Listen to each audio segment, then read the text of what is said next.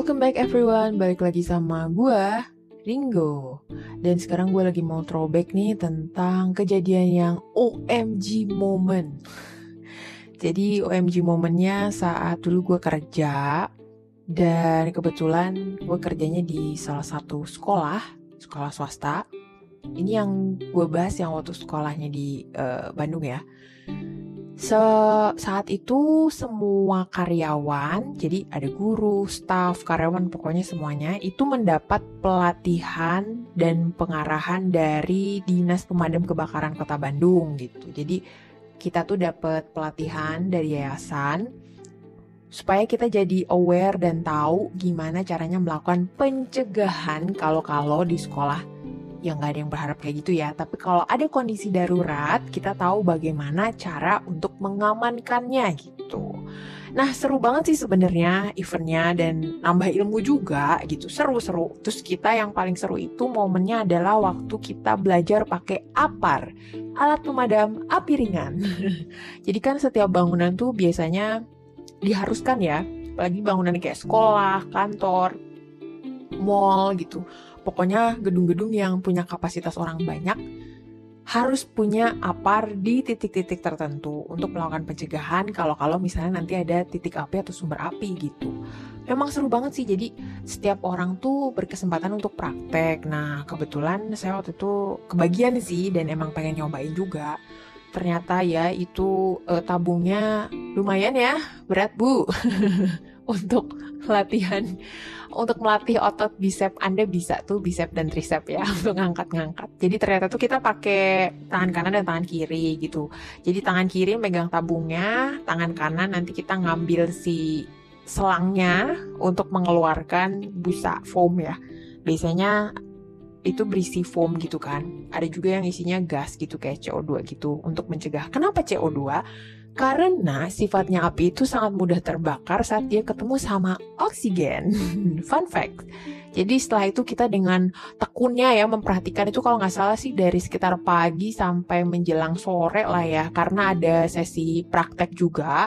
Jadi ya kita sambil ya dengerin bapaknya penjelasan sambil kita praktek. Nah yang lucu dan O M G moment ya sebenarnya ada di sini nih. Setelah kita latihan dengar teori dan praktekin pakai APAR, bapaknya tuh mengadakan sebuah apa ya, aku bilangnya itu kayak sebuah show, pertunjukan yang menarik perhatian banyak orang. Jadi bapaknya itu ngambil satu tabung gas, gas melon itu loh yang tiga kilo, ambil satu tabung gas dan dia ngasih tahu bahwa sebenarnya penyebab kebakaran itu bukan karena tabung gasnya yang meledak.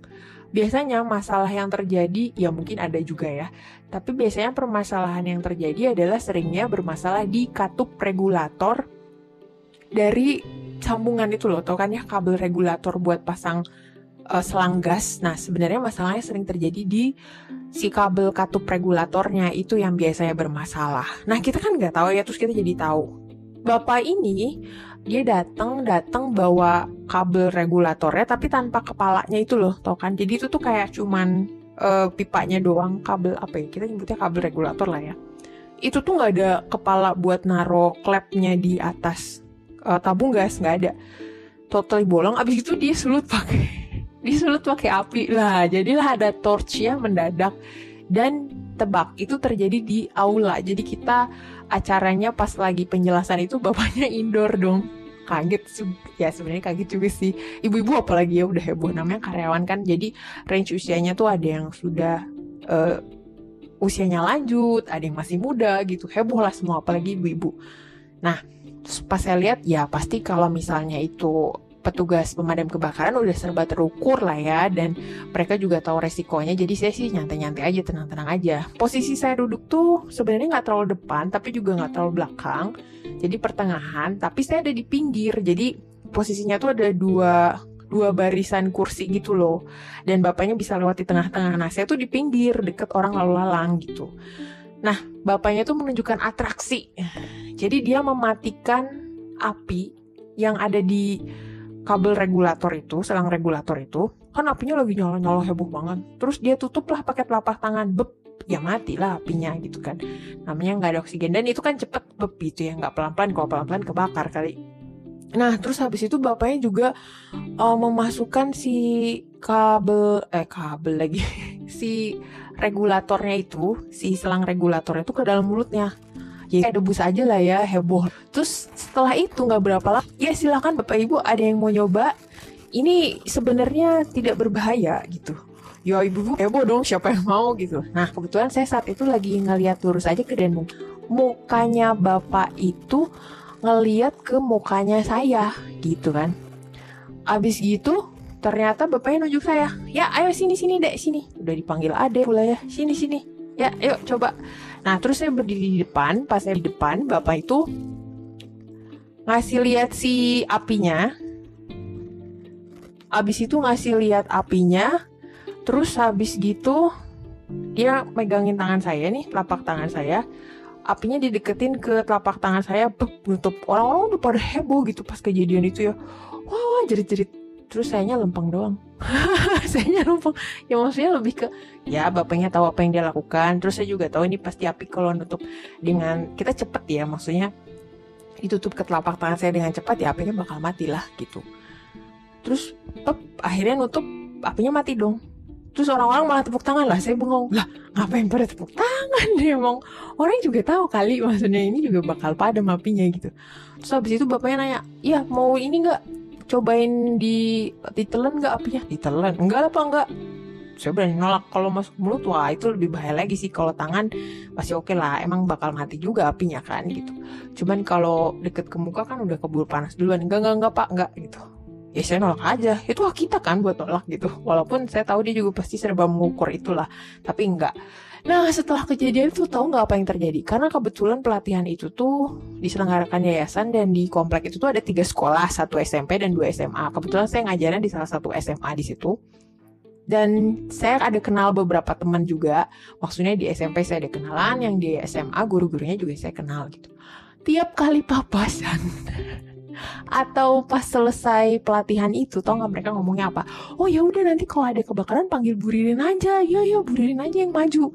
Lah ngapa saya yang disuruh maju? Semua orang udah pelatihan pakai APAR, semua orang udah tahu harus gimana. Lah ini cuma gara-gara atraksi dari bapak pemadam kebakaran itu menimbulkan kehebohan. Itu sempet sampai sekitar satu bulan lah tiap kali papasan sama guru dari tetangga sebelah, ya maksudnya yang ada di kompleks sebelah, tuh pasti semuanya mengungkit-ungkit perkara pemadam kebakaran dan atraksi api. Jadi kita bilang apa ya, Fire Show, semuanya heboh. Terus semuanya pasti ngomong gitu, ya nanti kalau misalnya ada apa-apa nanti panggil Bu Dirin aja, suruh maju. Yeay, gimana sih, ini semua gara-gara bapak pemadam kebakaran. Jadi begitulah kira-kira teman sehati sekelumit cerita tentang kehebohan yang terjadi, O M G moment. Zaman dulu pas saya masih kerja, dapat pelatihan pencegahan pemadam, pencegahan pemadam lagi, pencegahan kebakaran. Jadi apakah di kantor atau di sekolah, teman sehati semua udah pernah dapat pelatihan pencegahan kebakaran? Kalau belum, kayaknya sebaiknya usul deh, karena sebenarnya ini bagus banget supaya kita punya seenggaknya basic lah, pemahaman dasar tentang apa yang harus kita lakukan. Dan yang penting yang pertama adalah jangan panik.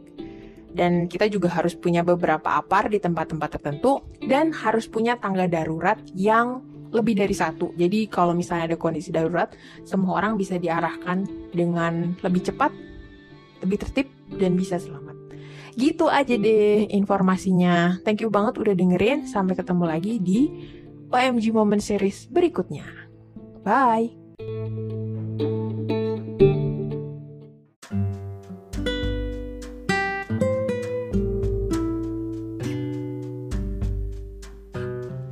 Terima kasih ya udah dengerin ceritaku hari ini. Besok kita ngobrol lagi ya.